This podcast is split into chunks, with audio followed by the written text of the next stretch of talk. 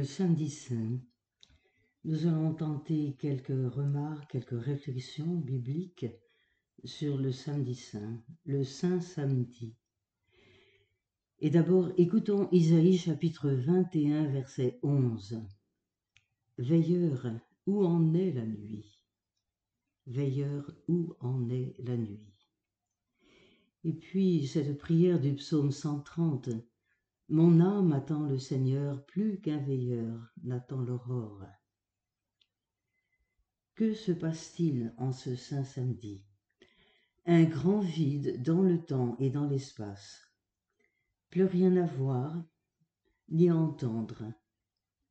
Désorientés que nous sommes, désorientés ayant perdu notre orientation, ayant perdu l'Orient, la lumière qui vient de l'Orient, cette lumière qui vient nous visiter. Il n'y a plus rien à voir, plus rien à entendre. Le temps n'a plus d'épaisseur, ni de relief. Il s'écoule avec monotonie. Certains sont retournés à leur ancien métier, d'autres ont fui en avant. Pensons aux pèlerins d'Emmaüs. Et l'espace n'ouvre plus aucune issue, c'est l'impasse totale, c'est l'aporie. Seule une plainte semble résumer ce grand vide. Nous espérions. Car le Verbe s'est tu, la parole s'est faite silence. Écoutons ce court extrait d'une homélie ancienne, quatrième siècle environ, pour le grand et saint samedi. Aujourd'hui, grand silence sur la terre, Grand silence et ensuite solitude, parce que le roi sommeille. La terre a tremblé, elle s'est apaisée. Parce que Dieu s'est endormi dans la chair, et il a éveillé ceux qui dorment depuis les origines. Dieu est mort dans la chair, et le séjour des morts s'est mis à trembler. C'est le premier homme qu'il va chercher comme la brebis perdue il veut aussi visiter ceux qui demeurent dans les ténèbres et dans l'ombre de la mort. Oui, c'est vers Adam captif, en même temps que vers Ève captive elle aussi, que Dieu se dirige et son Fils avec lui pour les délivrer de leur douleur. Fin de citation. Aujourd'hui, en ce grand samedi, l'espace s'est distendu le temps s'est suspendu. Aujourd'hui, le Seigneur repose en terre enveloppé du linceul, dans un sépulcre neuf. C'est le samedi de son repos, le repos du Rédempteur qui a accompli l'œuvre de salut de son Père. Mais il ne repose pas dans un lieu ni dans un tombeau, mais dans la foi des saints. Aujourd'hui donc, son repos est dans la foi de sa mère, la seule qui a toujours cru et qui croit que son fils ressuscitera des morts. Le samedi saint est le grand samedi de Marie, de la femme. C'est l'heure de sa foi, le moment où, comme associée du Rédempteur, elle achève en elle-même ce qui manque aux souffrances du Christ. Colossiens 1, 24. Dans le brisement du cœur, dans la désolation de l'esprit, le moment où, comme mère de l'Église et au nom de tous les rachetés, elle croit, elle espère et elle aime. Or, il y avait un jardin au lieu où il avait été crucifié, et dans ce jardin un tombeau neuf dans lequel personne n'avait encore été mis à cause de la préparation des Juifs, comme le tombeau était proche, c'est là qu'ils déposèrent Jésus. Jean 19, verset 41-42. Aujourd'hui, le Seigneur dort dans le jardin, comme autrefois Adam dans le jardin d'Éden. Et tandis qu'il dort, l'Église est mystérieusement façonnée nouvelle Ève tirée du côté du nouvel Adam. C'est le samedi saint, le grand sabbat où l'on repose, le jour du vide et de l'absence. Aujourd'hui, rien. Rien, et c'est tout. Rien si ce n'est la petite flamme tenace, l'infime lueur qui luit au cœur de la Vierge douloureuse. Elle contemple ce sépulcre inviolé, aussi intact que ses entrailles maternelles. Comme le Seigneur était sorti virginalement de son sein au jour de Noël, il sortira victorieusement de ce tombeau vierge. Car les femmes sont les premières et les dernières au chevet de la vie. Elles se lèvent à l'aube pour mettre au monde, et elles se couchent au crépuscule pour embellir la mort. Le samedi saint, le grand samedi, comme il y a le cantique des cantiques, il y a le samedi des samedis, celui qui est unique dans l'histoire du salut, parce que le temps est comme suspendu. L'espace nouveau est à découvrir en de nouveaux horizons. Et la femme, Marie, Myriam, les autres.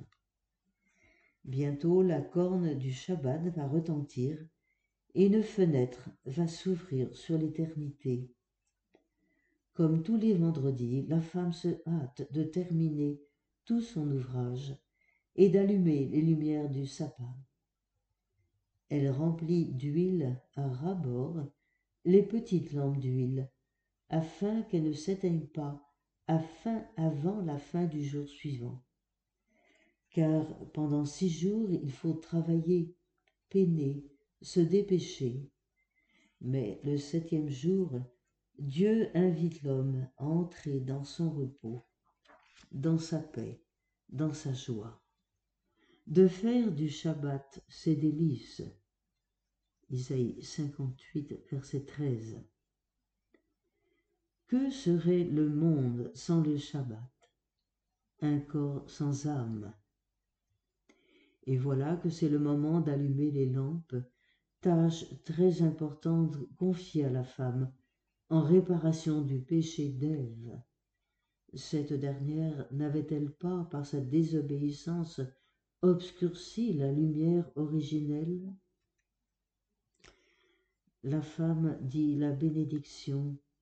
Béni sois-tu, Adonai, notre Dieu, roi de l'univers, qui nous a sanctifiés par les commandements et nous a ordonné d'allumer la lumière du Shabbat.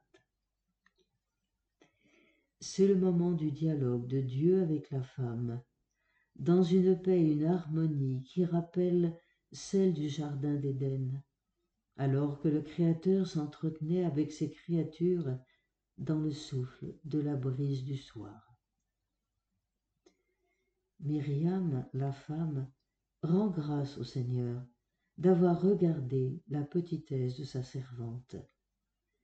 Elle prie pour ceux qui sont assis dans le pays de l'ombre et de la mort. Peut-être entend-elle cette mélodie intérieure Une femme forte, qui la trouvera Elle a bien plus de prix que les perles. Nombre de femmes ont accompli des exploits, mais toi, tu les surpasses toutes. Proverbe 31, verset 10 et suivant. Le corps de Jésus est déposé dans un tombeau tout neuf, dans un jardin. On roule une lourde pierre pour fermer l'ouverture. Est-ce fini? Nous espérions qu'il était celui qui allait délivrer Israël. Où est notre espérance? L'espérance du monde. Dehors, ce sont les ténèbres, dans les cœurs, dans le cœur de l'humanité. Myriam, Marie, la femme, veille pour eux tous. En elle se concentre en cette heure, en ce grand sabbat, l'espérance d'Israël. Car il n'y a pas lieu de chercher parmi les morts celui qui est vivant. La seule lampe allumée au sépulcre de Jésus est l'espérance de la mère qui, à ce moment-là, et l'espérance de toute l'humanité. Pape François s'adressant au consacré.